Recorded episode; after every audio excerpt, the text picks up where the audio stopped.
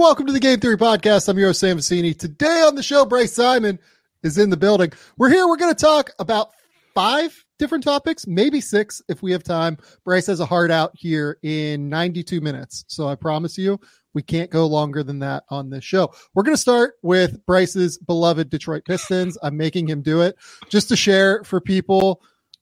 This is not something Bryce wants to do. This is something I'm making him do.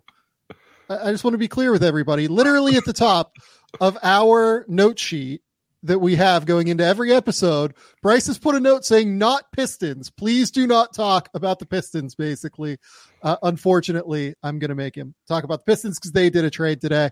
We'll talk about the details on that momentarily.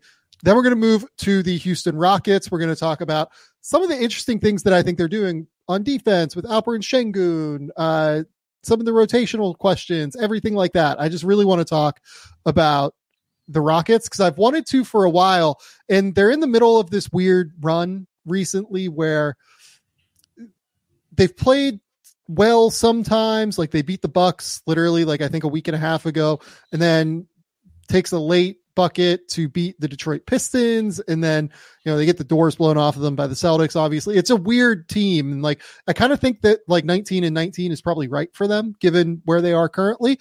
But I would just want to kind of dive into everything I'm seeing there. We're going to talk about Atlanta a little bit and just like how messy that looks. They got absolutely blown out by the Washington Wizards, and whenever that happens, uh, there is a full scale crisis. I feel like worth discussing. We're going to talk about the Kawhi Leonard extension what that means for the Clippers moving forward, as well as what that means NBA wide. I think that's actually a really interesting discussion point. Uh, Kawhi was one of the critical free agents that could hit the market this year. The Clippers have been so good that it was it would have been a surprise if that would have happened anyway. But worth discussing kind of what all of this means. Finally, we're going to do NBA draft prospect of the week. We're going to talk Jaylon Tyson out of Cal, a guy that I'm really excited about. I think Bryce is also pretty excited about him. Yep. Look, uh, to spoil this at the top, I have a first round grade on Jaylon Tyson right now. Same. I, I, think he looks like a really, really interesting prospect that has probably not gotten enough publicity. I had him top 40 on the most recent big board I did, like coming into the new year. Like I think I did that thing in December. So I've been on Tyson for a minute here, but uh, he just continues to get better and better. Some of the stuff he showed against Colorado, particularly, I think was super, super impressive. So we're going to talk about all that. But first, Bryce Simon is here. Bryce, what's going on, buddy? What's up, Sam? Yeah, I mean, uh, listen, I was joking about the Pistons thing mostly because we recorded our pod this morning. The news broke as we were recording, which is quite literally the luckiest thing that could have happened because if we would have finished the pod and then the news broke, we had a guest on, all of that, it would have been a disaster. And then I recorded right after that on a Wizards pod with my guy Matt Moderno, believe in Wizards. Amazing. I love him and enjoy it, but I've already, you know, talked about this for a couple hours today. So no, it, it'll be good. I'm interested to get your perspective. I've had a chance to think about it a little bit more. So, and, and I think we even want to go beyond the trade with uh, the Jaden Ivey, uh, Monty Williams quote. Yeah, we do, unfortunately. Look, you've probably spent way too much time on what is essentially an inconsequential NBA trade. Sure. But we're going to talk about it regardless here, just because some of the things that I think it says more about what both of these teams are planning. Uh, as opposed to what it means now. So the Detroit Pistons traded Marvin Bagley and Isaiah Livers plus two future second round picks to the Washington Wizards for Danilo Gallinari and Mike Muscala. Do you know what the first thing I thought of when I saw this deal was Bryce? What? I texted it to you. Like the oh, funniest oh yeah, yeah. I, I, didn't know that when it happened. I found out after it happened. Yeah, the funniest piece of this by far is that, and look, like I, I don't think there's like anything in this. I just think it's funny given all of the you know hoopla around uh Arn Tellem and the Tellem family and everything is that Danilo Gallinari is represented by Michael Tellem, uh, who is at Excel and is Arn Tellem's son. Uh, just a funny, you know, probably like there's something there, but regardless, it's it's funny to note. We'll talk about something that I think could be critical there long term. So my initial reaction to this was almost to be annoyed because if I was a Pistons fan, like I'd be frustrated by this, right? And you know, you can tell me how you feel in a minute here, Bryce. Just because, look, they gave up you know, multiple picks and Trey Lyles to get Marvin Bagley.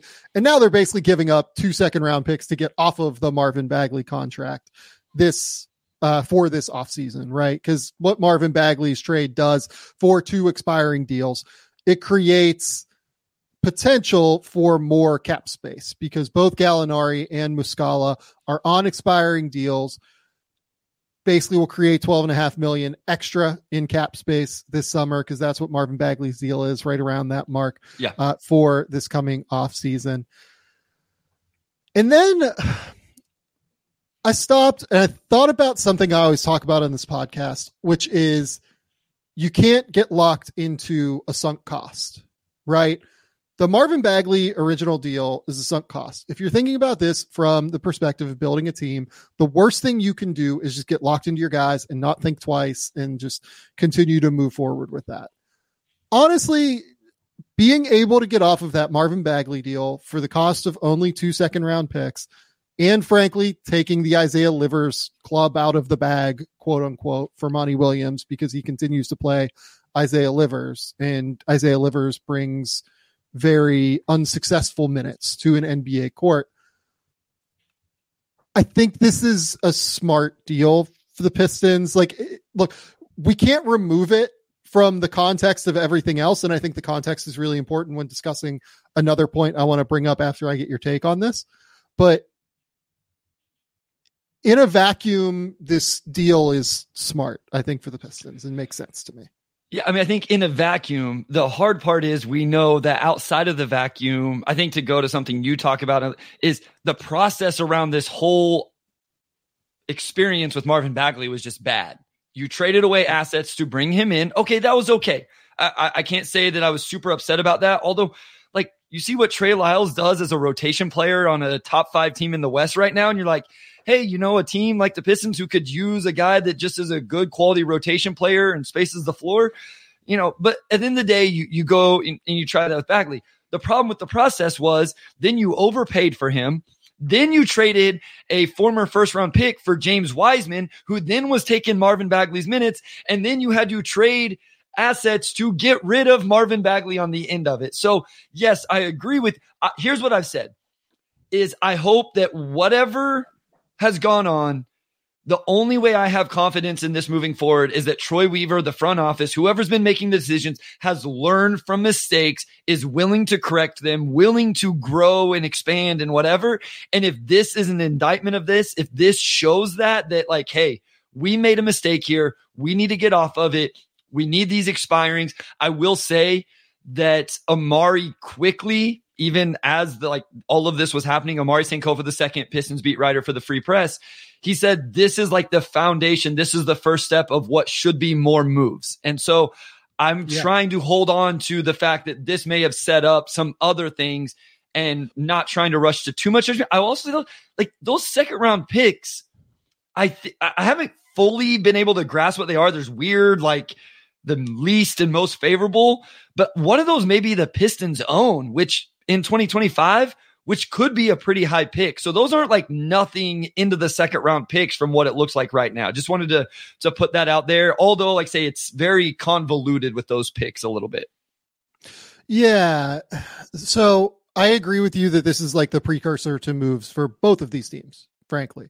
Uh, on the Pistons side, Danilo Gallinari and Mike Muscala have been two of the guys I've kind of been looking at as like potential buyout candidates, right? I've kind of been assuming that that's where this ends. The big thing with the Gallinari move is that Gallinari, unfortunately, you know, signed this deal with the Boston Celtics and never got to play for the Boston Celtics, right? If he had been bought out by the Wizards, he wouldn't have been able to play for the Celtics. Like they couldn't have bought out Gallinari, the Wizards, and then Gallinari been able to sign for Boston under league rules.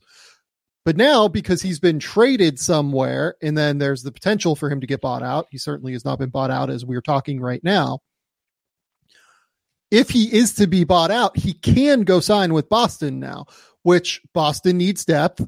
I'm not going to sit here and say the Gallo is like some playoff difference maker at this point, and I think they would need to sign or trade for somebody else depth wise. But I think the Gallo could, in theory, make some sense there as like a bigger guy who can shoot in some respect. Uh, Mike Muscala has been in Boston before, floor spacer, et cetera, et cetera. Like a couple, both of these guys like kind of make sense for Boston, and neither of them were capable of being moved back to Boston unless they were traded. So that piece of it was interesting to me. Uh, the second piece of it is if you buy players out, if you're the Detroit Pistons, you create roster spots and you create flexibility to potentially bring back two guys for one guy, three guys for one guy in a trade. Now, I'm not going to sit here and say that the Pistons have many uh, opportunities to trade uh, three for or one for three, one for two, et cetera, et cetera. But it just creates more flexibility. It also creates flexibility to potentially convert some two way guys. Like Stanley Umude has had some moments this year. I don't really hate uh, the potential for him to get converted, to be honest. Uh, then you can bring in another two way guy. Like it brings up real potential avenues for improvement and to bring in different types of talent at the end of the day. So that go ahead, Bryce. No, I was just going to say, go ahead and finish. I was just going to say, I want to make sure that also uh, the trade exemption came up. Uh, they got like, it's a little less than six, but that is part of this as well. So, again, as the chat is saying, like, at the end of the day, it's still bad that you had to get rid of draft capital to get off yeah. of Marvin Bagley. I get it. I fully support and agree with that 1000%. I'm just honestly right now, I'm still just trying to provide the context around what all was created. And as you're saying, some potential yeah. options and things that could be used moving forward. Cause as we know, most trades, even though we want instant reactions, instant win loss, there's a lot of things that have to happen after that to decide whether it was or not, or, you know, was it a good move? What is it the start of something else? Worth noting for the Pistons as well, that $5.7 million trade exception that they create in this deal is actually like a potential value add to them because they do not currently have a trade exception available to them. Uh, now, they will lose that trade exception if they end up using cap space this summer, which again, it seems like that's where this is going. And given all of the context that we just outlined regarding what Troy Weaver's process here, you can't let Troy Weaver make this decision. You can't let Troy Weaver make the decision on who to pay because this free agency class is not strong. And we are setting up for a circumstance where the Pistons are getting more cap space to potentially overpay in free agency to do stuff. Now, you can use cap space in a lot of different ways. You can, you know, if you want to in the summer, trade Jaden Ivey for a star and just take the guy into cap space and everything like that hypothetically. I'm not saying that's happening. I'm just saying that like you cannot let Troy Weaver make this decision, I think, based off of the entire the Marvin Bagley deal to create cap space uh is kind of the epitome of why you can't let Troy Weaver make the decision to go pay somebody else like Marvin Bagley. I, mean, I, I think that's what we're going to get though and uh, th- this was secondhand, so I'm definitely not reporting this. I haven't read the article yet, but I believe James Edwards III may have have written this that it looks like maybe Weaver was going to get the deadline in the offseason. Now, again, th- this was secondhand. I haven't read it yet, so uh, I absolutely do not want to put words in or you know words down that James did not type or write um, because James does an amazing job. But I, I mean, my thing is, if you're going to fire Troy Weaver, you should have done it before four weeks before the deadline. And so I think he's at least going to operate the deadline. And I don't know. I, I, think I'm of the mindset that we're going to see Troy Weaver operate the deadline in the offseason at the very least. That is uh that is that is something if that's going to happen. That does not make sense to me. For the Wizards, I'm a little bit surprised that they decided to take on the Bagley deal, but you know, like if one of those second rounders could be quite valuable, like Bryce is saying in terms of the protections, I'll take a look here momentarily. I sort of understand it. Like it's only one year after this one. It's 12 and a half million.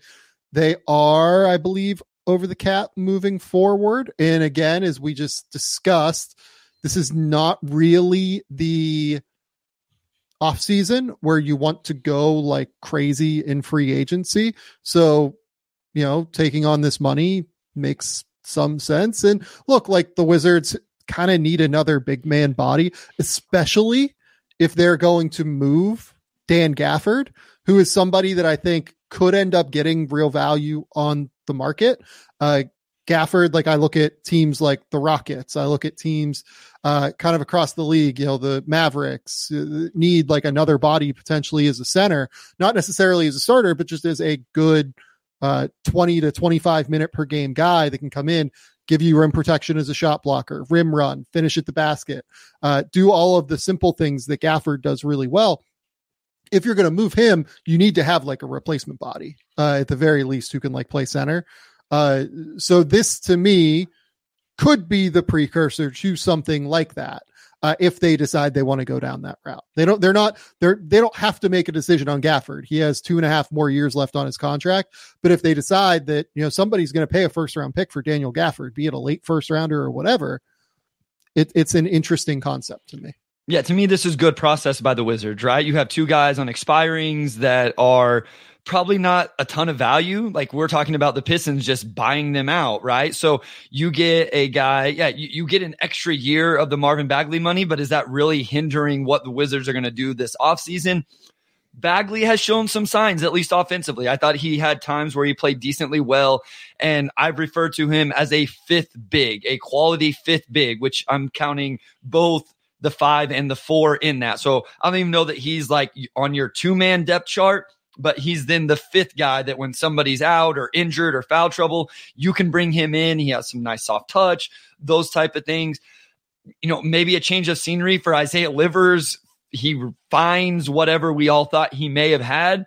I know it's come out that multiple people talked about how him and Jordan Poole roomed together at Michigan. Maybe being with an old friend from college is going to help him find something. But at the end of the day, if neither of those guys work out at all, you got two second round picks for two expiring 32 plus year olds that you know weren't really making a huge dent in anything anyway. So I think for the Wizards, you know, we talk about good and bad process. This felt like good process for them in terms of what they did, even if it's not any sort of needle moving move for them in their rebuild. Rebuild. So keep talking. I kind of have an idea here on uh, a deal that I'm going to share that I've been okay. kind of sharing with people. So uh, give me one second. Yeah. So uh, for the Pistons, it's really interesting in terms of, again, as soon as this came out and Omari started doing his things and whatever, and I think you've even written an article since then for the Detroit Free Press that this was just the table setter, I think was the words that were used for what was going to happen next for the Pistons. And and so one thing that's interesting to me is are they going to I think everybody thinks they're going to wait till the offseason. Do they try to make a move here at the deadline to start moving this thing forward? I don't even know if it's about wins this year, but instead of taking money and cap space into the offseason where maybe you make a mistake trying to sign a free agent, you just make a trade that makes sense now. And they have a ton yeah. of expiring money on the books with these two guys along with the other players they already have. So I, I, agree with you. Like if I was them, I would probably be trying to make a move now instead of trying to make a move in free agency. I think that just makes more sense. So this is kind of my idea here on a random deal that I think you can line up that makes some sense across the board. So the Rockets are in need of a backup center pretty desperately. Uh, Daniel Gafford makes sense for them in a lot of ways. Uh, bigger body, kind of an interesting compliment to Sengun. Uh, you know, makes 13 million, I think, over the next couple of years. That's solid. Uh, they moved Jock Landale, who has not been very good for them, expiring contract, moved Delano Banton. You know, the Celtics moved Delano Banton to the Wizards. You know, interesting, bigger framed guy that maybe could be something eventually. The Celtics then would get Jae'Sean Tate, a guy that I think could really help them defensively. I think he really fits with their bench units. They have all the shooting in the world. Guys like Payton Pritchard, Al Horford, Sam Hauser, and then typically they play those bench units with like Jason, uh, uh, Jayson Tatum specifically. So you could do that. You could mix and match the bench units with all sorts of shooting. Tate's lack of shooting, I think, would be really managed well in Boston. They give up like what's essentially going to be the 30th overall pick to do that. Uh, you know, the Rockets maybe could give a second rounder to Boston if you wanted to do that. The Wizards get a late first round pick then to you know, move Daniel Gafford to the Rockets. The Celtics are very limited in terms of who they can go out and get. Like they really can't go out and get somebody above a certain price point. Like it has to be, you know, seven million dollars or cheaper in terms of what they can match trade wise. So Tate fits in that billing. They move three guys at the end of the bench, not really playing much. Rockets get Gafford for you know Jock Landale, Jae'Sean Tate, and a second round pick. That feels like a win. Wizards get uh, a first round pick for Daniel Gafford, which feels like a win. The Celtics get one of the few guys that they can actually like make work under their cap sheet and somebody who fits them defensively, gives them some more energy off the bench, gives them another rotation player, just essentially for the 30th overall pick in terms of what that looks like this year. Yeah, I see some people, and I think in general we're going to get some pushback in terms of like, is Jae'Sean Tate worth a first round pick? Um, you know, and, and you're also honestly probably not. If I'm if I'm being completely transparent, probably yeah, not. But what you're saying about the Celtics in terms of what they can actually do, that changes the equation for them, right? In terms of they can't they can trade a first round pick, but they can't go acquire somebody worth more money. Yeah, yeah, that's right. So no, I uh, I am very intrigued to see what the Celtics do because I do think that they uh, seem like they want to make a move in that respect. Uh, at least in some respect, right? To go out and find another bench player. And there are just limited options in terms of what they can do because of the price point. Like another thing I thought of was like maybe they go and try and take a flyer on like one of the younger Memphis wings uh, and John Konchar or something like that. They can get two for the price of one, maybe for that late first rounder. I don't know. I'm just kind of throwing things at the wall and seeing if they make sense. But I, I think you can make a case that like a Gafford, you know, Tate, Wizards, you know, draft capital deal makes a lot of sense for everybody involved and kind of ticks boxes for everybody involved. Well, I like that for the Rockets, right? Because it changes the alignment of their roster where you get as good as Jae'Sean Tate has been, you get him out of there where you have this emergence of Cam Whitmore, who's been really good. It opens up minutes for him. You're obviously starting Dillon Brooks, but now you get a backup big who I really like Daniel Gaff- Gafford. Like I know he's completely different than Alperen Sengun, but that's not always the worst case when you can bring in somebody that offers something a little bit different for those minutes. And so that makes sense for the Rockets. Like you said, the Wizards, you know, if you get any sort of first round pick for Gafford, I think that's a win if they're ready to move off of him. And then, yeah, like you said, for the Celtics, I think the Celtics are already just at 14 roster spots. But again, that would open up more roster spots for buyout candidates and stuff like that in that situation. Yeah. Like if you traded for Jae'Sean Tate, you got Danilo Gallinari. If he gets bought out, all of a sudden that second unit that we've discussed at length starts to round into form, and maybe you're a little bit more confident in that. I, I really like Jay Tate. I think he's a really good player, especially on a really good team. I think the things he does really stands out well. And he's on a like awesome contract for next yes. year too at six and a half million uh, which I think is less than what he's worth, frankly. And if you're Boston, like I, I don't know if he's worth a first round pick, but he's worth more than six and a half million in cap space. So like if you're Boston, you get a guy that can help you for the next two years, which is more than a expiring kind of player. He's also extension eligible this summer, so maybe you could get a couple of years tacked onto that. I think that it's just hard. Like, you know, Pedro brings up Tate was really good in his rookie year and just okay ever since. He's good, but I think the Celtics would look for more. I agree. It's just I'm telling you, like, I'm what's more to find something that makes sense because of how constricted they are cap wise. It's just really hard to find something for them. So maybe you know they traded for all of those seconds. Like maybe Boston fans would feel better if, uh, you know, you make it like four seconds going to Washington because they did all of those deals during the trade or during the draft last year to get those second round picks. Yeah, I mean, I don't know. It's so, uh, it, it's hard to find a guy that I think. Real quick on Boston, and part of the reasons it's hard, Sam, is because of where their contracts land. You're not trading any of the top five. Horford's at 10 million. You probably aren't trading him because then it becomes a lateral move.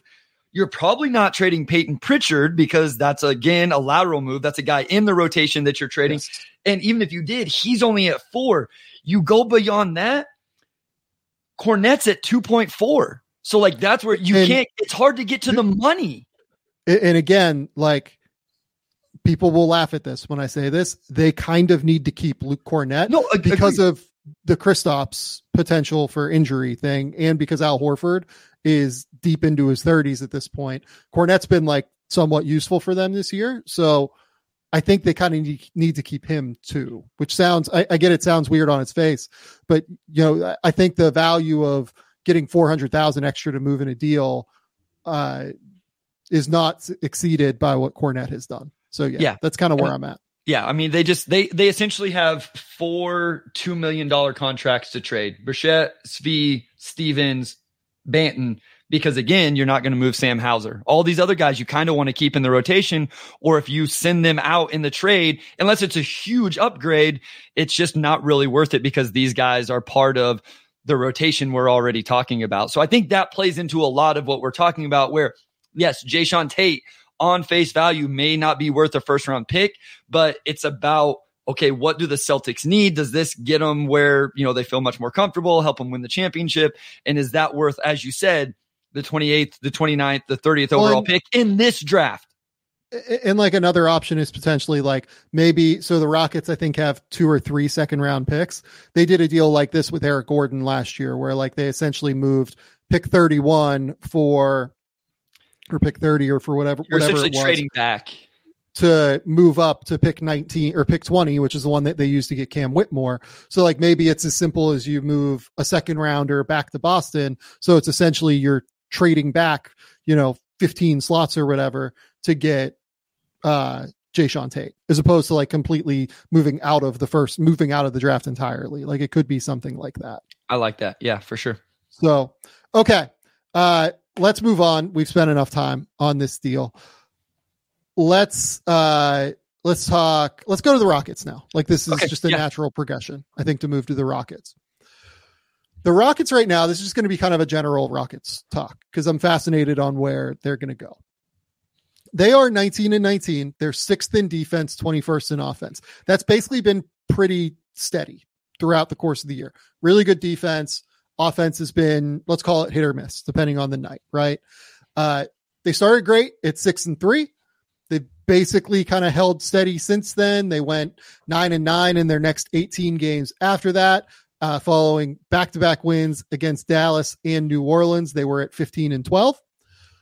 Been a bit of a struggle. They've only won four of their last 11 games. Those four wins were against the Pistons twice, the Nets, and then the good one against Milwaukee, which I think was every reason to be like, okay, maybe this team like could be a real play in, you know, playoff team that, you know, wins a play in tournament kind of situation. The losses in those 11 games, Pacers, Suns, 76ers, Wolves, Heat, Bulls, Celtics the Celtics and Wolves games, particularly, were blowouts. I feel like when I watch the Rockets, I'm watching a team that I'm really excited to watch, and I'm really excited by the progress they've shown. I do want to note as well, as 57 Otis says, like Tari Eason and Dillon Brooks have missed quite a bit of time recently. They have had some lineup in and outs, no question. That's absolutely right. It does feel like a team that is still really growing and is still trying to just get it all together a little bit. And given how deep the West is, I don't know that they're going to be a play in team, but I don't know that I care about that. I, I think is where I'm at, given the very clear growth in progress that they have shown over the course of this season. Yeah, I mean, I think what I like, and maybe why I wasn't as high on their summer whenever they signed Fred VanVleet and they signed Dillon Brooks is I'm like, man, these guys are going to come in and they're going to take all of the offensive role and you're not going to find out about your young guys. Well, that that's not at all what's happened. We've given Dillon Brooks some flowers for not coming in and taking a ton of shots. So what I like is you've talked about this with the Pistons, right? They need to find out what Cade Cunningham. What I'd like is we're finding out what Alperen Sengun is, what Jalen Green is, or what Jalen Green is not. We're finding out about Jabari and Tari Eason, and that's being helped and aided by these veterans. So I think it ended up being really good. Sengun is still first in field goal attempts. Green is second. Jabari fourth. Tari sixth. So like you're still getting the hierarchy is still where you would want it. And every time I watch a Rockets game, they talk about Fred VanVleet and the culture and what he brings in regard to that. We know Dillon Brooks brings a certain mentality that I think is good for these young guys in terms of competing and, you know, a, a positive, uh, confident mentality. So I think this has ended up being way more than what I thought it was going to be because I was nervous. Like, man, well, if if Fred VanVleet and Dillon Brooks are just going to lead them in points and field goal attempts, I don't like that. That's not at all what has happened. We've seen Sengun shine, and again, maybe people are upset with what Jalen Green has been this year, but at least you're finding out, like you know, because it can't be. Well, he doesn't have a point guard or he doesn't have a wing defender, and he's having to take defensive matchups. No, they've put Jalen Green in a position to succeed, and now it's like, can he do it or can he not? Yeah. I think that's a really, really good way to phrase it. Uh, I want to start beyond that with Sengun because I think it's by far the most important place sure. to start. The as you mentioned, like finding things out about who you have and what you have on the team. The most important thing they found out is that Sengun is an all star. I don't know if he's going to make the all star game this year. He's going to make the all star game multiple times moving forward into the into his career. Uh, he is a stud. He is awesome in terms of his capability of finishing around the basket now. He is awesome as a overall playmaking hub in the center of the court. And I think that's kind of where I want to start. His ability to make plays in the center of the court, either in pocket pass situations from Fred, Fred VanVleet or entry passes, you know, at the top of the key or at the elbow, things like that it is the best offense that the Rockets can run.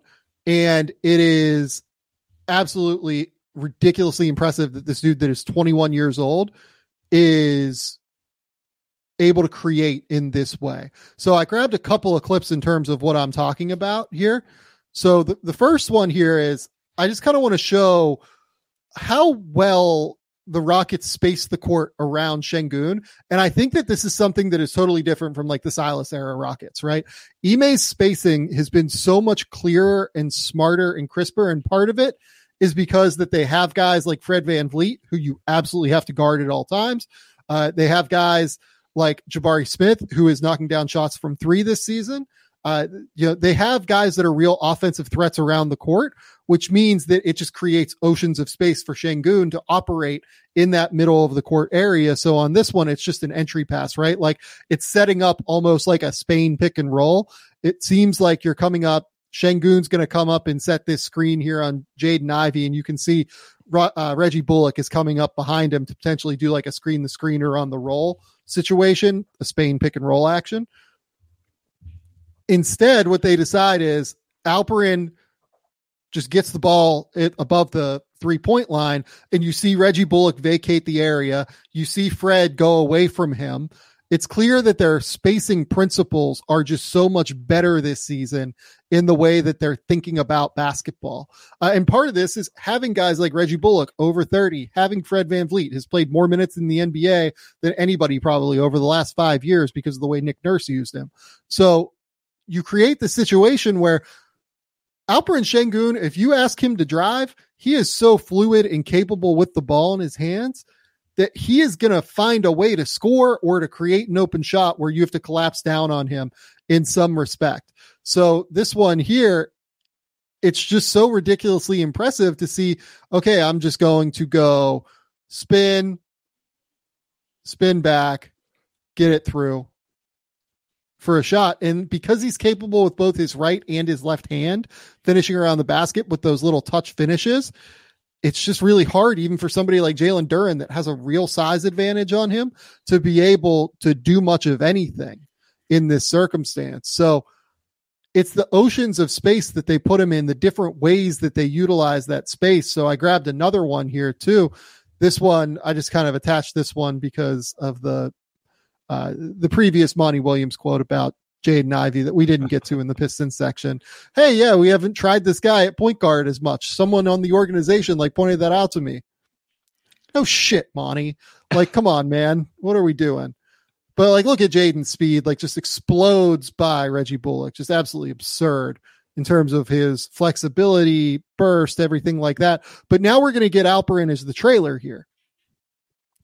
They're going to set like a sweet little one almost what do we want to call this? Like a one three, given that Reggie Bullock, I think, is the three because I see Jalen Green in the corner there.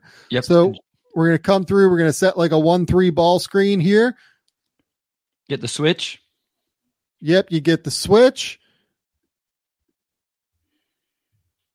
And now Sengun is just operating as the trailer in open in oceans of space here, right? This is just fantastic offensive design, I think, where you have Sengun set like almost I don't know what do you want to call this like a veer kind of screen for Reggie. It's almost a flare maybe for Reggie to like come. Well, Reggie almost takes it as a curl, but uh, I would assume that Reggie's going to go back to the wing three point line there. Well, they Jabari just- does Jabari does a really good job, Sam. This we talked about Yeah. this with Jared McCain. Watch what Jabari does here. This is why relocation is so vital to me. I would be Yep. Jabari. It's not super crazy. It's just subtle. Jabari relocates to the wing and he doesn't get the ball, but by him relocating to the wing, it allows Reggie to get to the corner. eh, Because if Jabari was still in the corner, Reggie would be hanging out in the dunker spot, which what is Reggie Bullock going to do in the dunker spot? So that subtle relocation just helps with overall team spacing. No, 100%. And honestly, it's something that I think Jabari probably wouldn't have done last year, Sure. uh, which is growth. Like it's huge growth for this 20 year old who's a killer shooter to be able to understand hey, instead of Reggie taking this as a flare, he's going to curl around this action on the opposite side from Alperen. If he's going to curl around, eventually he's going to either, you know, get this ball, uh, you know, uh, rolling to the rim, or he's going to have to relocate to the corner. It's going to have to be one of the two. So I'm just going to lift. I'm going to do the easy thing. I'm going to lift here. I'm going to relocate into the open space. And again, all it does is just look at this open ocean of space for Sengun to be able to operate in. And Jalen is doing it on the bottom as well. So Fred drove into the lane, kicks to Sengun. Jalen is on the strong side. So here after Fred, it doesn't happen super fast, but now Jalen is lifting to the wing. Fred's getting back out to the corner. And it just, and- and here's the other thing that should be like, you have Jalen Green who has gravity. You have Fred who shoots almost 40% on eight attempts. Bullock, Jabari Smith Jr., who's at 38% on four and a half attempts the Pistons aren't a good defensive team, but that's really good floor spacers. You can understand why they're saying like we kind of have to leave Duren on an island as good as Alperen Sengun is. And here's the other thing. I've said this about Luka. Because he's such a good passer, it leaves him in isolation situations to score Yeah. because you don't feel like you can double him and turn him over. If they felt like they Yeah. could double him and make him make a bad mistake, they would double him. But they know if you double Alperen Sengun, he's going to find the teammate that's open and he's going to hurt you that way. Exactly right. I think they are so so smart. And to me, this is this is Ime as much as anything. And, I want to be very clear like they did not always do this stuff last year. Like it was part of the really frustrating things about the Rockets. Like this is all very simple stuff. These were young players. It was a coach that was probably not quite a head coach. You know, he's a assistant on the Pistons now. Like um, everybody loves Stephen Silas around the league, thinks he's a great guy, but it's these simple kind of things here where I think Ime is drilled down into them. We're going to play five out basketball. We're going to have good spacing. And I think you're seeing now the effects of that and how it's created a circumstance for Alperen Sengun to be able to really lift his game and become like genuinely a borderline all star. Like if he gets named to the all star team, I'm not going to have a problem with that. He's averaging 21.7 points, 8.9 rebounds, 4.8 assists on 54% from the field. Look, I don't have a strong like opinion one way or another if he should make it over Chet, over Wemby. Like these guys are unbelievable uh bigs across the board. And then you look, you know, Rudy Gobert is in this mix. Uh, you know, I guess Karl Towns is in this mix. Jokic will obviously be there. Uh, you know, Domantas Sabonis, I think will probably be there. Anthony Davis. Uh, Anthony Davis will almost certainly be there. Whatever you want to do with the Pelicans guys, because I would imagine that one of Brandon Ingram or Zion will be there. It's a loaded, loaded group. Jaren Jackson Jr. is in the Lowry West as well. Lauri Markkanen is there. there are so many great bigs in the West. I, I, truly have not parsed through it all. I don't know who should make the All Star game out of all of those guys, comparative comparatively to one another. He's going to be on people's lists, Sam. Like when you guys, when you start right. to make your list, Alperen Sengun is going to be in the conversation. My vibe is he probably gets left off, but there's going to be a lot of with all due respect to Alperen Sengun, as much as I love Alperen Sengun, those type of comments. Yeah. And, you know, maybe that's as far as it gets this year, but I think that's a huge step forward for him. Yeah, no, it really is. It really is. And I would expect he's going to make a few of these moving forward. Uh, Jabari Smith, I think this year has been really, yeah. really impressive in the leap that he has taken. Uh, this is something that we expected after summer league, where he came in and was yep. the best player uh, in the two games that he played. I thought he and Tari Eason, I thought, just completely blew the doors off the place. Uh, he's averaging 13 and a half points, shooting 47 40, uh, or no, it's uh, yeah, 47 38, uh, 84 from you know the line, and he was averaging nine rebounds and. You know, the passing still isn't quite there, but everything else has just been so so strong for Jabari, and they still find ways to get him the ball. Like in mismatches, I think he's been a little bit more aggressive recently at being able to find those mismatches and play at that level. Uh, but yeah, no, just a terrific, terrific season for Jabari Smith too. Yeah, I mean, he's 54% from two. I, I, like to see that in the most recent game against the Pistons. I made multiple notes about, you know, getting out in transition, offensive rebound, made a cut, did something off the bounce. You know, I always believed in Jabari's jumper. I thought it was a beautiful jumper. And, you know, going back and watching some of his shots from college, it just, I, I don't know that many guys have made me just go, oh my gosh, as many times as he did with some of his shot making. It was, you know, could he lower his hips and get you off the bounce and, you know, leverage that shooting mm-hmm. ability mm-hmm. into something more? And then I don't think the defense, he, he was a rookie. The defense wasn't quite what I think people thought it was going to be. And now that seems to be coming around as well. One other thing I want to say about Sengun, I have tried to watch for contact balance from players more and more. I think that's super valuable. Yeah. We'll talk about this with the prospect. We're going to talk about the, the end and Jaylon Tyson because I think he has this. Sengun, yeah. I feel like has really good contact balance. He is much stronger than what I gave him credit for coming into the year. And that plays out in the isolations. It plays out whenever he runs pick and roll or it, when he's rolling in a pick and roll. It's really important and he really has it. Yeah. And the other thing I want to point out about Sengun and Jabari Smith, particularly, because they end up kind of being the bigs in like ball screen actions and in primary actions pretty regularly. I think that both of those guys, and again, this is a credit to them, it's a credit to the coaching staff, Ime Udoka, everybody there. It feels like they're really locked in on what the scout is in terms of what kinds of shots they want teams to shoot. Uh, like for instance in that Pistons game, like when Isaiah Stewart would be the person screening and Alperen would be guarding, you know, as the big in the ball screen defense and drop. It felt like he would even do like sometimes like delayed doubles, like even after somebody like Fred VanVleet had gotten through the screen, because he was just like, you know what? Like I would much rather Isaiah Stewart take a three than, you know, Jaden Ivey, whoever you know get a chance to get a shot at the rim, get a chance to blow by in some way, shape, or form, get a mid-range jumper, etc. Right? Uh, they're good at like forcing. It feels like mid-range jumpers. They're good at.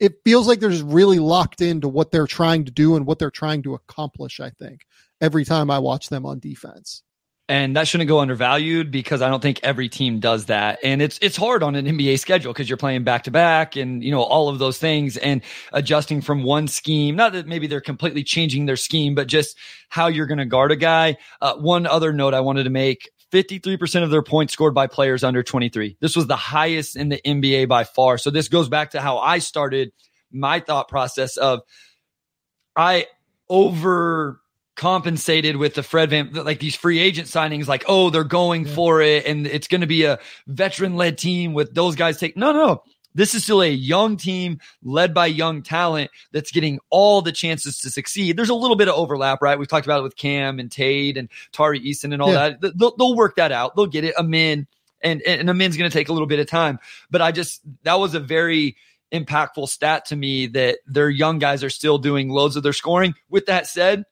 real quick shout out Jeff Green. This man is still yeah, putting definitely. in work night in, night out, has some highlight dunks. Like, shout out to him for still doing his thing at this point in his career. And I think providing some real value. Yeah, I mean, we talked about the hole at center and him having to play as a backup five, the, the minutes he does. But I mean, when he's been asked to do it, his 16 minutes a night, he, he's done an admirable job in, in what I've watched. Yeah, 100%. Like he's worked really, really hard. He's been good schematically, defensively as well. It feels like he's just limited, right? Because yeah, he's sure. six eight, six nine, whatever yep, he is. Absolutely. Uh, Tari Eason has missed some time here recently. I love the energy and aggression that Tari Eason gives every single game uh, that he's on the court, every single minute he's on the court. He play like he helps them play with like attitude. It feels yep. like to me. If he could finish at the basket, I think he would have like real all star upside. I'm not joking when when I say this. Like, I don't know if he's ever going to be able to finish at the basket well enough to actually reach that ceiling. But my God, like he is able to get to the rim. He's so aggressive attacking the offensive glass. If he could finish at the rim and then he continues along the trajectory he's on currently as a shooter, he's making 36% of his threes, almost all of them open you know, again, like Pedro just brings this up, like Tari just makes good things happen all the time. That's yep. right. His presence is infectious. He is super valuable out there. I love watching Tari Eason. Please, Tari, whatever you can do, I just beg you, fin- learn to finish at the rim. Like, yeah. if you can do that, the game changes. I think for him in such a substantial way, because uh, you then really have to like pay attention to him across the board. Uh, regardless, he's going to be like a you know top. He's going to be something in the NBA. Like he's a starting quality player uh, as soon as next season. To me, and really, there's a case he is already with how he impacts the game. Uh, as long as the shooting continues to hold at 36. Uh, you know, Fred VanVleet, we haven't talked about him a ton, but I think Fred has just been so steady and so solid. You look at the leadership as well. Like when you watch Rockets games, they show a lot of clips of you know, this is something that we talked about last year a lot on this podcast with Adam and things. Like when I would watch the Rockets, it seemed like there was no accountability. Uh, there was no accountability. There was not the proper levels of accountability across each player. When you watch them now, it's Fred VanVleet going over, having conversations after breakdowns. It's Ime Udoka having conversations after breakdowns, trying to get guys in the right place, getting guys in the right frame of mind. Uh, having Fred as like that on court coach, I think has been so, so, so important and valuable to them. Yeah, culture matters, and he's been a huge part of it. The other thing is like he does it by example. He gets after it defensively. He has great hands, and he just he'll dive on the floor he'll take a charge he'll he'll do all these things you want your young players to do but he's not just telling them it's not just Ime asking them to do it. He's saying look at your veteran culture setter Fred VanVleet watch him do all of these things. Literally yep. show you that he's willing to do it at this point in his oh there was another one where just the epitome of I, love guards that get involved in the board, Sam. Like I just love a guard that on the weak side is willing to make a rotation and get a box out or whatever. I think it was against the Cavs. He makes a weak side rotation and he gets in there and gets a old school box out on Jarrett Allen. And I'm just like, I love this. I love this about Fred Van VanVleet. And if Fred's willing yeah. to do it, then you know who needs to do that? Cam Whitmore. Like Cam Whitmore starts winning on the margins by doing things like that. And then the Rockets really have somebody because we all, you and I believe he can score the crap out of the ball. If Cam yeah. Whitmore starts making weak side rotations for box outs, now you're talking about just him adding a whole nother level of value to your team. So I, I think having someone that shows that, the Ime can take the film and say, look what Fred is doing. Watch him dive on this ball in the fourth quarter. I think that's more impactful than just him just saying it. He's able to show it from kind of the culture setter of your team.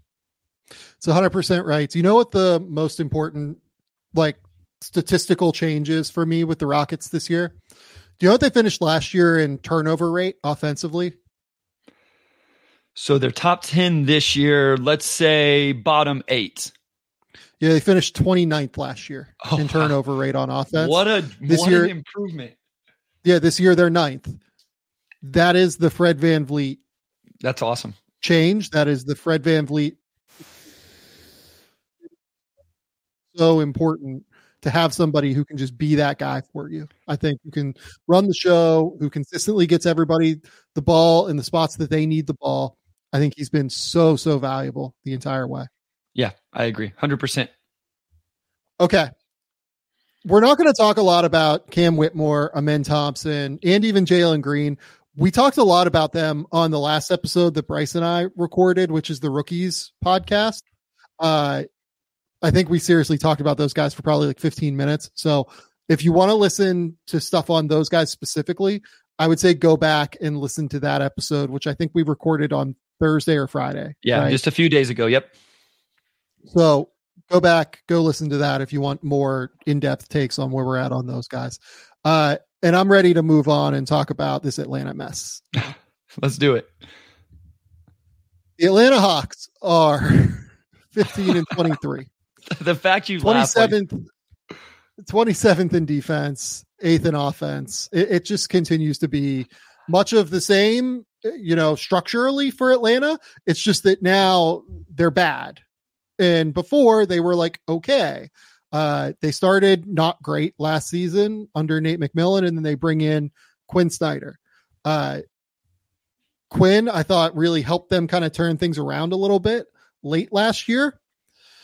And just from a even shot like distribution perspective, it just looked cleaner. It looked better.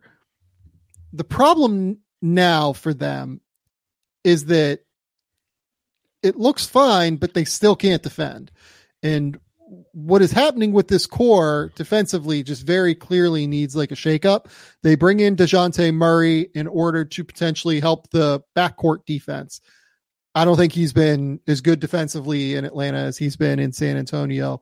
Uh, the off ball, I think, effort has been just like a little bit lacking. Uh, you know, DeAndre Hunter, they draft him in order to like change their defensive scheme in some way, shape, or form, getting this big, long, six foot eight guy with a seven foot two wingspan who can shut down everybody. He's fine as a shutdown defender. Like he's good, like on the ball, one on one, taking on matchups. He just doesn't really help you in terms of being able to like limit the court in help situations. I don't think like he just isn't impactful or disruptive as an off ball defender. I think Clint Capela this year seems to have taken a real step back. Like he just looks a step slow and not quite as bouncy when I've watched him. He's dealt with like this Achilles thing for the last couple of years that seems to not be going away super well. You know, Bogdan Bogdanovich is having a great year. I think you can't really throw this at the feet of Trae Young, if I'm being completely honest. Like, I know that's a popular sentiment that Trae just can't be a winner, everything like that. I don't think that's the case this year. I think he's been awesome. You especially look like over the course of the last like couple of months, he I think has been absolutely outstanding. You look at his last I don't know what you want to call it. Let's go with you know 25 games here. He's averaging 28.9 points 11 assists shooting 45 38 83 uh, i think that again like the defense it's not great but it's not disastrous. It doesn't kill you. I i i don't know man. It's it's hard. It's really really hard for me to they, I think they need to just like tear this thing down entirely around Trae and like try to rebuild it around Trae. Um, and you know, maybe if it doesn't work, you know, you consider moving Trae at some point. But like, I, am trying to rebuild this around Trae and I'm trying to move everything else around him to make it work. Okay, so that's what I was going to ask. What is the young core like, or the core, not young core, but what is the core? Because to me, I would, I think it's Trae.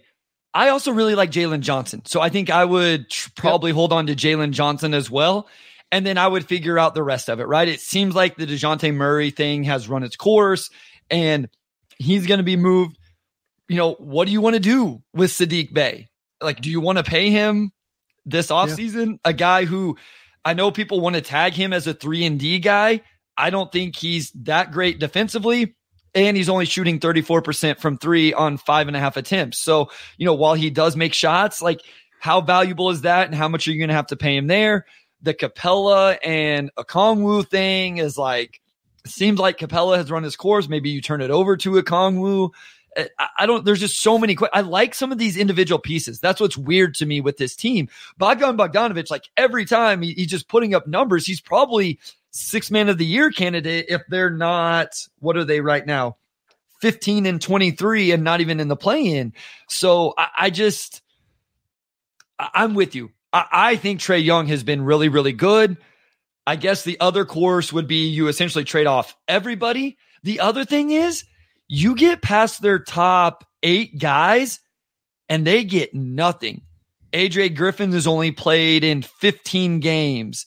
Bufkin's played in two games. Like none of these other guys, these recent draft picks, and I realize they've been trying to win, but you're getting nothing. So there's not even depth here to be excited about. So it, it would be really, really, I think it's it's time to do something. I lean towards you, but I imagine there's opinions out there that says no, move Trae Young. And I mean, I guess then you're going full break it down to the bare bones and getting rid of almost everybody. Yeah, I mean, you mentioned Saddiq Bey. Saddiq Bey over his last 17 games is shooting 27.9% from three. I mean, this is what Saddiq Bey does. Like he's streaky. Yes, he goes through streaky. hot stretches. Absolutely. Yep. And like has great runs and then has some moments where he struggles. Uh, yeah, look, you know, Corey Zanoni brings up retooling around Trae makes sense, but I'm pushing a trade of the Spurs agenda this trade season and off season just for kicks. Honestly, I love the idea of Trae in San Antonio kind of across the board. like it gives Atlanta its picks back plus other stuff. Uh, cause I'm sure that you could do that, which means Atlanta could enter like a full rebuild tank kind of situation.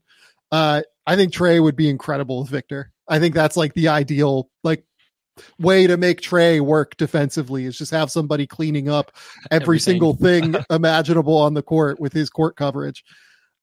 I, I think that it that is a trade that makes an immense amount of sense to me across the board. I cannot imagine them doing that at the deadline.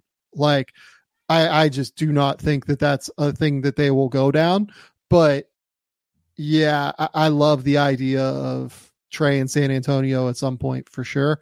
Um, yeah, it, it's my, my guess is that they try and rebuild this around Trae at the, you know, at everything. It, it, at the deadline here. They move Bogdan, they move DeAndre, they move everybody and see what um see what it looks like. Do you think Trae gets a little too much hate at this point? Like I've listened to some stuff yes. recently where I'm like, I, I realize he has his flaws, right? Like he's not he's not Steph Curry. I get it. Trae Young is really good though. I feel like, and I think we talked about this maybe on the last episode or maybe a couple ago to be the focal point of the offense the way he is and to take the usage he does. And I, I know the efficiency isn't great, right? 42% from the field, but 27 and 11 is still really, really hard to do. I just, I'm not saying he's in the upper echelon of NBA players, but I think at some point, these, the pendulum swings on some of these guys too much to where it's like, in a weird way, he's almost undervalued as a player, which seems kind of crazy to say. Yeah, like Andre in the comments here says, like, guys, if a player can't elevate their team with a decent supporting cast, you're overrated. Trae isn't that guy. Look, I mean, Trae took them to the Eastern Conference Finals. Like he kind of did elevate his team at that point, right? Like if you watch those games, it was him that was carrying them on offense. It was him that was kind of wrecking Joel Embiid and the Sixers and the pick and roll, right? Like I kind of think that he does elevate his team. It's just that you have to have a very specific situation around him to make it work. And Atlanta, as of right now, does not necessarily have that. So, look, I, I think you're, I, I, think you're looking at like moving Dejounte Murray. Like Pedro asks, like, what do we think they're getting in a Dejounte trade? I think like a first rounder and a prospect sounds right two, to me. Two real assets, like the, I, that's the way I try to think of it. I yeah. mean, I know that's a little bit like, well, what does real assets mean, Bryce? But two real, like a real first round pick and then a real prospect, something like two real assets of some sort is what I would think with DeJounte. Real quick on Trae too. There's a lot of guys that fall in. You need a really good context around them for them to like make a deep 100%. run in the playoffs. There's very few guys where you can say, oh, just literally put whatever type of players around them and they'll make it work. Like you, a, a lot of look, a lot of guys need that. A lot of guys need that. And Trae, of course, has his shortcomings. He's small. He's not that good defensively.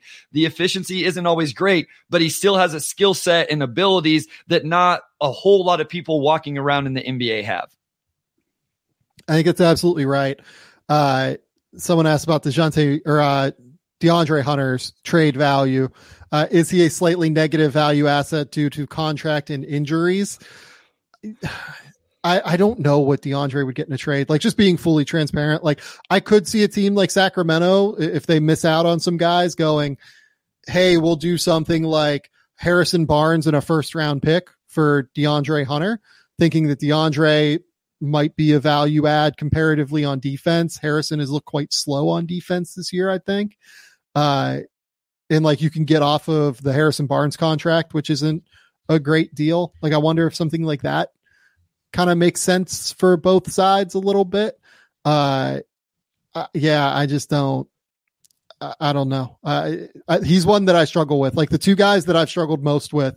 I have a NBA trade deadline big board coming out tomorrow. Him and Terry Rozier were the two that I struggled Ooh, yeah. most with. Because uh, Rozier, you know, has been, you know, amazing this year. He was not good last year. He was really good the two years before. He was not good the year before in Charlotte. So like what do you do with all of that information? Plus another guy that has like dealt with some injuries, has two years after this one left on his deal at like 25.1 million or 25.5, maybe something like that. Uh, yeah, someone brought up Austin Reaves in a 2029 pick for Dejounte. I cannot imagine Austin Reaves is getting moved in a Dejounte Murray deal. That seems aggressive to me. The one that I keep hearing is what if you add Bogdan onto that. So it's you're not just getting Dejounte, but you're getting Dejounte and Bogdanovich. Then would the Lakers consider as- adding Austin Reaves? That's interesting. It's more interesting.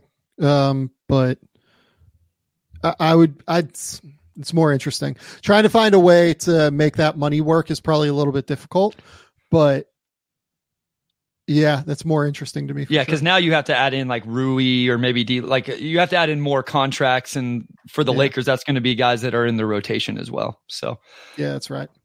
Uh, the AJ Griffin aspect is so interesting. I have no idea what's going on with AJ Griffin. Yeah, Tr- truly, like I have absolutely no idea what's going on there. Uh, I thought he was pretty decent last year under Nate McMillan. You th- would think, in theory, he makes a lot of sense for Quin Snyder with the way that Quin wants to space the floor and do things that way. I, I uh, honestly, I can't really figure out what's going on with AJ Griffin. It's bizarre, but the entire situation in Atlanta is bizarre. Uh, look, I think like you rebuild around Trae, Jalen, Kobe Bufkin, see the way it goes, and then kind of go from there. Yep. So yeah, it's not not ideal. Okay. Atlanta, uh, I don't really have anything else to say. Do you? Yeah, yeah. No, I'm good. I'm also good on Atlanta. Next up is Kawhi Leonard. Kawhi Leonard has signed an extension with the LA Clippers. And there are like probably five guys in the league this year that like I have truly just so thoroughly enjoyed watching uh, in the NBA. Kawhi Leonard is undeniably on that list for me. He has been incredible this season. He has been absolutely like unfathomably good to me. It feels like he is so obviously, I think one of the five best players in the league when he's playing like this and when he's right and when he is physically uh, just capable to stay on the court and stay on it for long. And that has been the case for him this season. He's had no problem staying on the court. I, I just love everything about what he has done uh, this season. He signed a three year, $153 million contract extension. That is not the max that he was capable of signing for. Uh, he is going to make $52 million next year and then a little bit over 50, I believe, over the course of each of the next two years after that. Uh, doesn't have a player option. Uh, does have a trade kicker to where, like, if he was to get moved, like he'd get a little bit more money. This this is a crazy contract to me for the Clippers to get a guy like this for the non max. I mean, my God. Yeah, this is a big win for them. And what is looks like the most games he's going to play, knock on wood, since at least 2016, 2017. He's right now having near career year in field goal percentage, three point percentage, all, all of these things, just playing incredible. Uh, I think a couple episodes ago we talked about, or some, I think you asked me like, who's your favorite league pass team? Or maybe this was a different podcast I do. I don't know. But I said the Thunder. Crazy enough, Sam, the Clippers are really close behind that in They're up terms of teams I enjoy watching. I think it must have been one where I was talking about the Pistons because I said outside the Pistons, who do you enjoy watching play? Thunder is easily number one, but for not thinking I would enjoy watching a Hargadon PG 13 Kawhi Clippers team, I love it. And, and I know this is the Kawhi segment, but I love what Zubac does, what Terance Mann does, these guys off the bench, all of that. I'm really intrigued by the Clippers overall. And it looks like this is the first step of them keeping this core around for another couple years. They still got to do it with PG 13. Uh, James Harden, I don't think can do anything until the offseason, but I, I would assume all of these things will will happen. And listen, I think they're real contenders. I mean, we feel like we've talked about this. They're top four in the West right now, and they seem to be figuring it out. And Kawhi is a huge, huge part of that, as you outline, playing some of his the best basketball of his career and some of the best basketball in the league. Yeah, over his last 19 games, he missed like a quick little four game stretch in there, but over his last 19, he's averaging 27 points, six and a half rebounds, three and a half assists, 1.7 steals, shooting 57% from the field, 49% from three, 91% from the line. I mean, like, just look at this dude. Like, truly.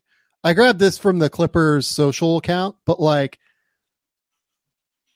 it's the pure like fundamental polish, right? Like he's just going to back this guy down and just like throw up this obscene, like big, like step fade away where he's wrong footed.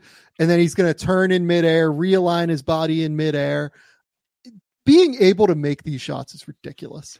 It I- is completely absurd. That's Jaren Jackson Jr. is a seven foot four wingspan who is like one of the two or three best defensive players in the league contesting this shot. And his release point is so high that not even Jaren can really contest it. Yeah, I mean, if people don't, I, I don't mean to insult anybody here, but if you don't know how hard it is as a right handed shooter to turn over your left shoulder in this situation and shoot, like just go outside, go to the park, whatever, and do it over your left shoulder and your right shoulder and see. It's just so much easier to go over your right shoulder. Like it just feels much more fluid and doing it over his left like that. And then you paused it perfectly a little bit ago with where his feet were completely misaligned. But now look where you have it paused, Sam. Look at his body and how he's able to get everything in line the way he does. It's just amazing. He's look at his feet. That's that's how his feet are whenever he takes off. And then as he gets into the air, he's able to align everything and knock this down. This is an insane with that contest. That's an insane shot. it, this is like this is the stuff where I say that he is the closest to Jordan that I have seen play since Jordan plays. It just stylistically, right? Like purely in terms of style, being able to get to this shot and like Kobe did this shit as well. Yeah, like yeah. it's also similar with him.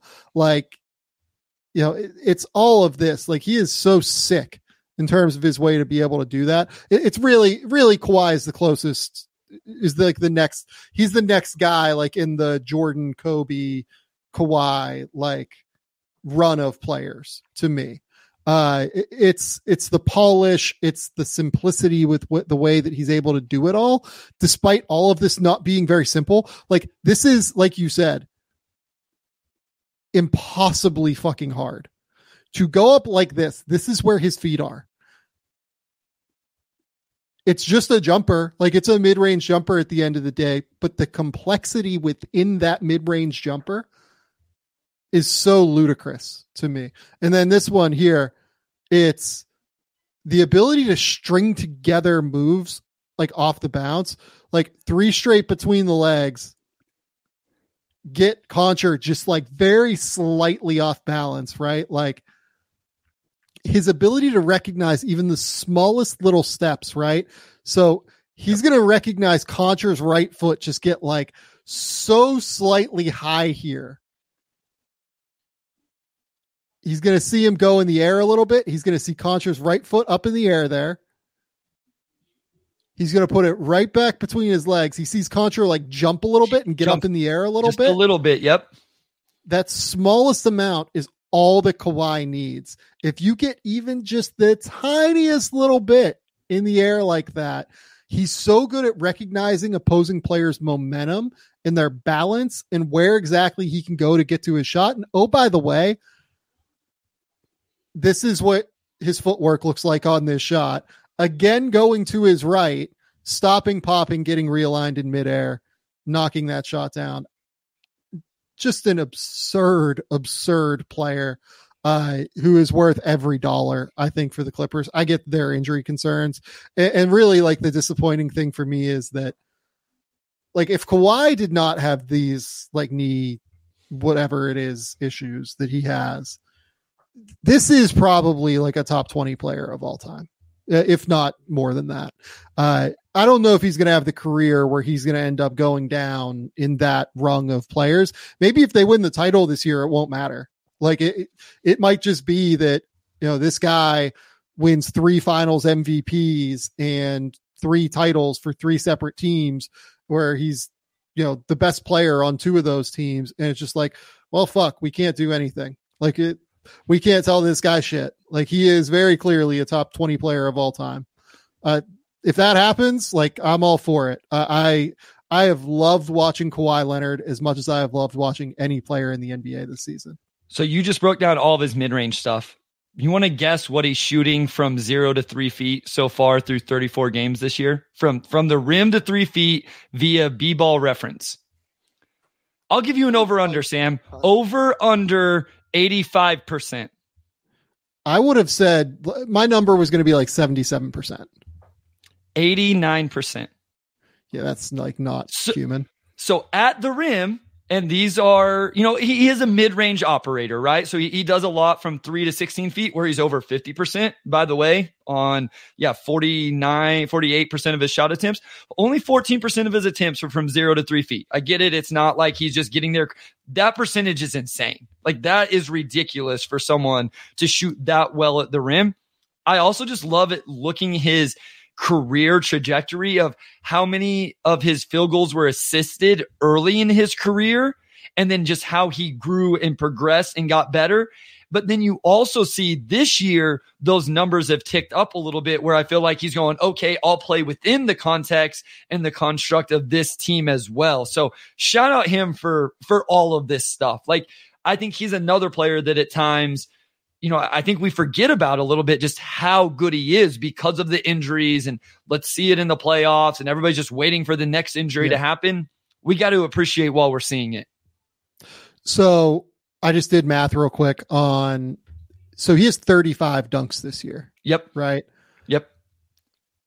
Even if you remove the dunks, he's shooting 86% at the rim. Yep. he's the, shooting 86% at the rim on non dunks. Un- insane. That's unbelievable. It's truly like unfathomably unbelievable that he's this good. Uh, the other thing I want to talk about with this is the way it could impact the deadline in the offseason. So Kawhi was one of the best free agents on the market. Paul George is one of the best free agents on the market potentially. Has not signed an extension yet.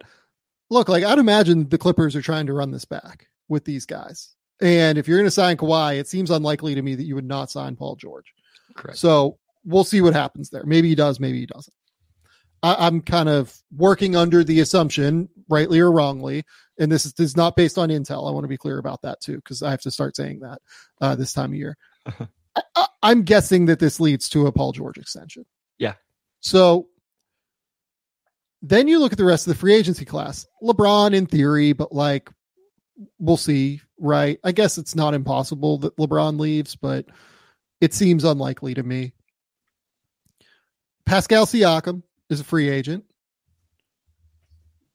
After that, man, like it's it's hard to find guys that are like real, real difference makers. Uh James Harden, but James Harden, you know, looks great right now for the Clippers, but looks great right now as a third guy, I think. Like that that's a big piece of why I think Harden has been great this year. Yeah. Uh Klay Thompson does not look like a real like tried and true like max guy at this point. Uh you know, Jrue Holiday is a free agent after this year. We'll see what happens with Jrue.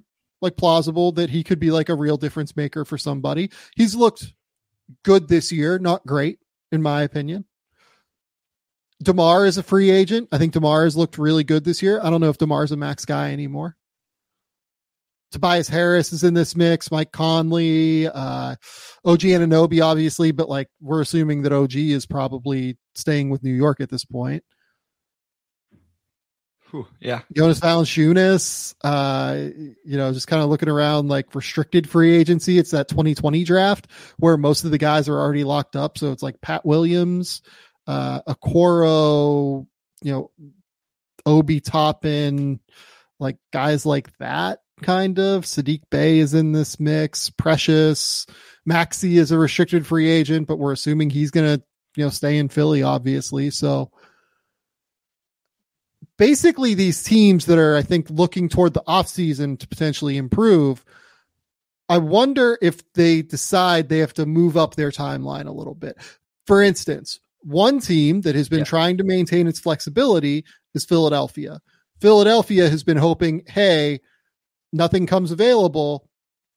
We can just have max cap space this summer and make something work that way. And again, variety of ways to use max cap space. You don't have to use it in free agency. You can use it in trades. Having said that, I wonder if the OG trade, the Kawhi extension, potentially a Paul George extension, if that comes soon, I wonder if that changes Philadelphia's calculus a little bit to where they decide we just have to make this move now and find a guy on the market that like really works for us. Yeah, I mean that seems to be where they'd have to go, right? Is they just they find whoever pops at this deadline. I, I, feel like the name that continues to come up and come up and is going to is Siakam. I guess he would be the one though, where maybe Philly goes, he's going to survive the deadline and just become like surely Toronto's not going to let that happen though, right? Like they're not going to let him they're not going to let the Fred VanVleet thing play out yet again. And so know. yeah, that Philadelphia is obviously the name that comes up here, right? In terms of they were going to be major players in the offseason. They have all of these expiring contracts, nothing on the books other than Embiid, Maxey, and I think Springer. But if there's nothing to spend, I, I mean, you can still swing a trade the, this offseason as well, I guess. But yeah, I mean, it, it seems like maybe they would be a little bit more inclined to try to make a move at the deadline. But what's the what's the name other than Siakam, who you possibly could sign in the. Do they get on? It, like, does Dejounte make sense there next to Tyrese Maxey? Um, no, I mean, like maybe it's like Dejounte, Demar, somebody like that. But like DeMar, again, yeah. like I don't, I don't love those ideas. If I'm being completely honest, like, do do you try and like I don't think the Kings just like give away Kevin Huerter. Uh, like I think they're trying to use Huerter to go get involved in a similar deal to what the Sixers are trying to do. Yeah. Go get like a real dude. So yeah, I, I don't know, frankly. Like may, maybe you go and just get like Bogdan Bogdanovich and do that, something like that. Uh, may, maybe it's maybe it's multiple moves. Maybe it's like Marcus Morris and a first for Bogdan, and then it's you know Robert Covington and X for and Jaden Springer and like a pick or whatever and something for Dejounte or something like that. Like it's obviously both guys on the Hawks, but like I'm just spitballing here. Maybe it's maybe it's Bogdan and Demar. I don't know. I'm just like, like uh, it's going to be really to, interesting to see what they do. Do you think they have to star hunt, quote unquote? I mean, you have Embiid, who's a top three, five player in the league, top three. You have Maxey, who's like borderline all star right now you know, is Maxey good enough to be the number two on a title contender? and then you just kind of build. Out. I'm not saying you just get like role players, but maybe you can be a little more specific with who you go and get around those two. Or do you yeah. still think they need a little bit more punch than the guys I'm talking about? I think they need one more guy. Like I think they need one more like real like dude. Yeah, uh, kind of guy. Okay. Uh, maybe they don't. Maybe they can just like go find like a you know, look, Denver did it last year with Nikola and Jamal Murray when it was you know KCP, Aaron Gordon, and Michael Porter Jr. next to yeah. him, and like that. That's honestly, if I was them, the kind of model I would be building toward at this point is something like that. So going to get guys that accentuate your stars. Uh, and I don't know if DeMar does that. I don't know if you know Zach LaVine. I think certainly doesn't do that. Um, you know, Dejounte. I, I don't think Dejounte really does that for them, if I'm being honest. Well, we've talked uh, about him being next to high usage guys. It's not just that Maxey is, you know, handling the ball a lot. It's you run a majority of your offense through Joel Embiid. Dejounte may touch the ball less in Philly than he does in Atlanta right now because he's at least kind of the second option in Atlanta just behind Trae. In Philly, yeah. again, it's Embiid's obviously the number one option, and then Maxey has the ball a lot as well. Yeah. So it, I will be interested to see what Philly does. Maybe, like, honestly, maybe they do try and just like pay up for Alex Caruso or somebody like that and make him like the KCP and they try and like.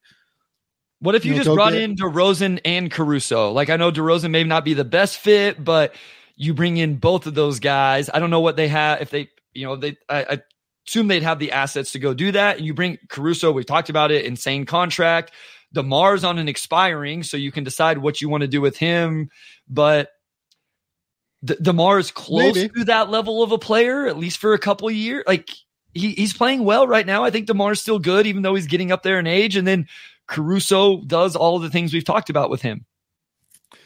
Maybe that that might be a smart deal. That might be the one that like makes a little bit more sense for them. But again, that would require the Bulls moving Caruso, yeah. and like all yeah, yeah. of the reporting is that they don't want to move Caruso. So you know, who knows? The um, Bulls are going to stand pat, Sam, because they're like ninth in the East right now, and they're going, "Hey, we're going to make the play-in tournament. We're just gonna we're going to keep all of this together." It's crazy. It's absolutely crazy. Shout out Coby. Um. My God, uh, Coby White. We've talked about that recently. He has been great. Okay, let's get into a little bit of draft here for ten minutes. Okay. We want to talk NBA draft prospect of the week. Jaylon Tyson out of Cal. You are the NBA draft prospect of the week. Six foot seven wing, pretty good length. Like looks like he has really like long arms. I would say, I don't know, plus four, something like that. Like plus five or so wingspan. I'm just kind of spitballing, ballparking it. This is a kid that went to Texas as a top 35 ish recruit in the country. A guy that frankly, like most scouts thought would be a couple of years, but would be an NBA player eventually. He was he took a very circuitous route to get to where he is. Went to Texas, the whole beard thing happens, he leaves. Goes to Texas Tech after that because originally he follow he committed to Texas Tech under Chris Beard. When Beard decided he was going to go coach Texas, followed Beard to Texas, then decided, you know, Dallas kid, I'm going to go back to Texas Tech, which is where I originally recruit was recruited. Well, I go play for Mark Adams, and allegedly, reportedly, everything like that. Uh, Mark Adams made racist comments toward Jaylon Tyson, which made Jaylon Tyson decide to leave. So now we fast forward to this year. He leaves, goes to Cal.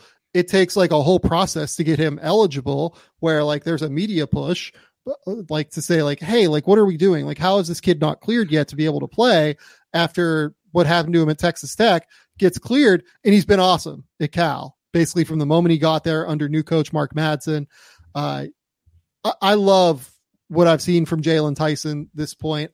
I mentioned at the top i have a first round grade on him right now.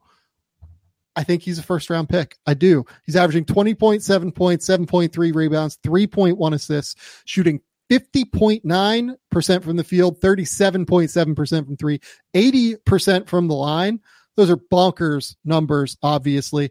Uh, yesterday against Oregon, they end up losing by seven. Cal is not a great team, but it's not, not a good his team. fault. Yeah. Uh, he goes for 20 points, 10 rebounds, two assists on uh, eight of 18 from the field. He's often just relied on to create so, so much for them. The game that really stood out, though, was the Colorado game earlier this week. He goes for 30 points, five rebounds, two assists on 10 of 15 from the field, seven of seven from the line. Was just a monster in that game.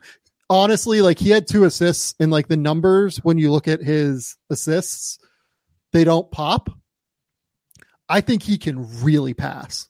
Yeah. Like I think he reads the court super well. He finds like cross court kickouts, cross wing kickouts consistently.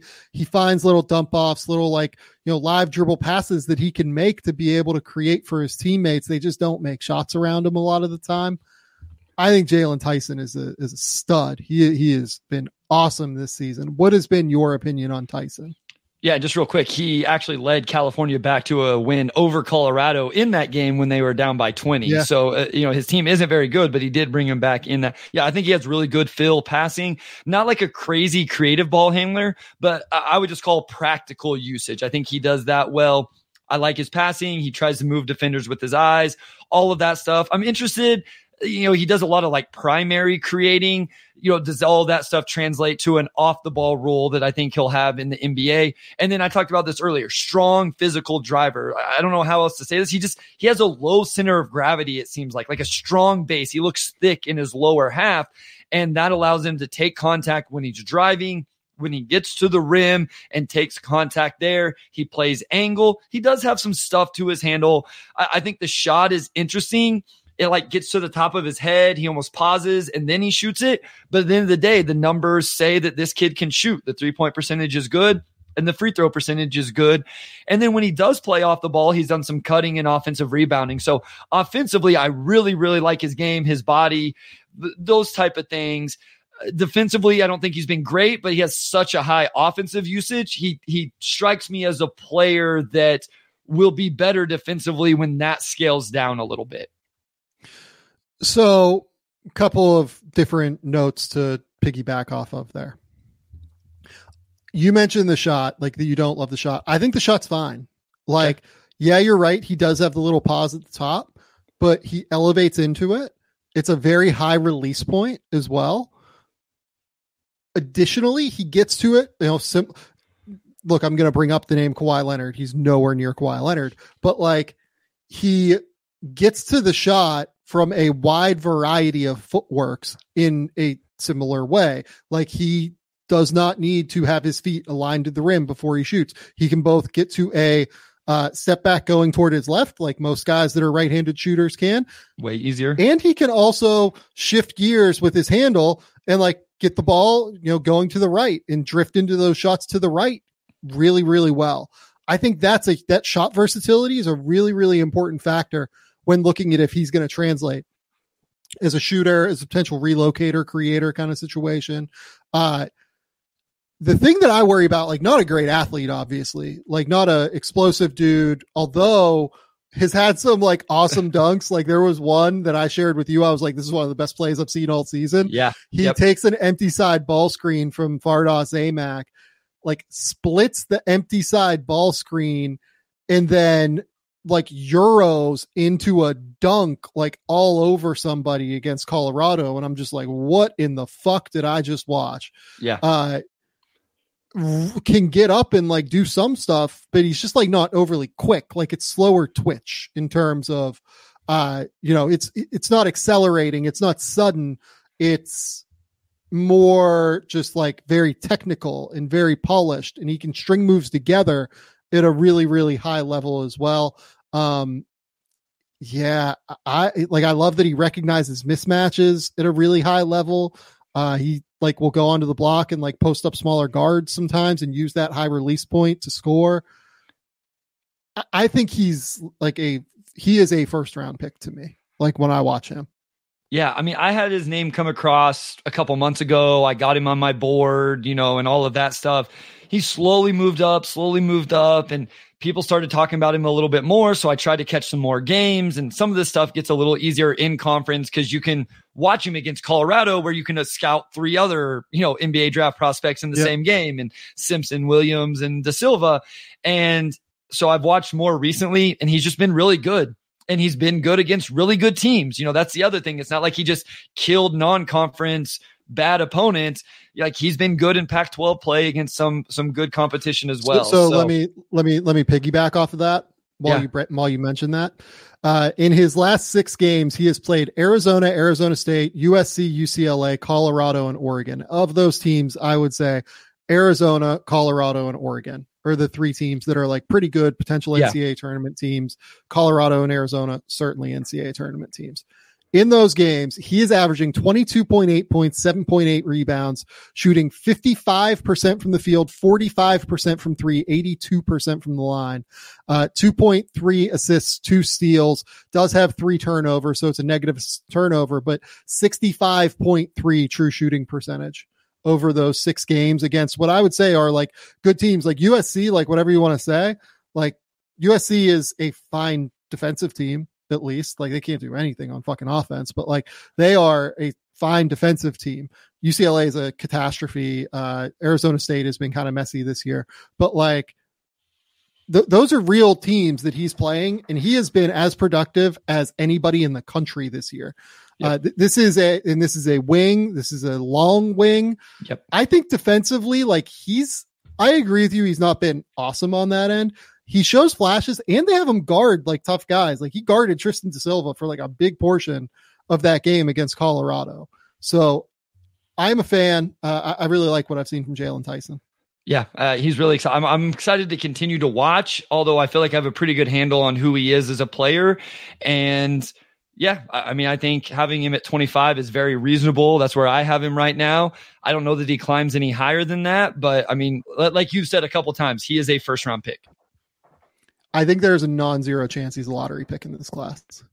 I don't quite have him there right now, but I think that like when you look around this class and what it is, I think there is a non-zero chance he ends up being a lottery pick. I could see it continue to climb. Sure. Yeah. Okay. Uh Bryce, we got out of here. We got you out on time. Yep.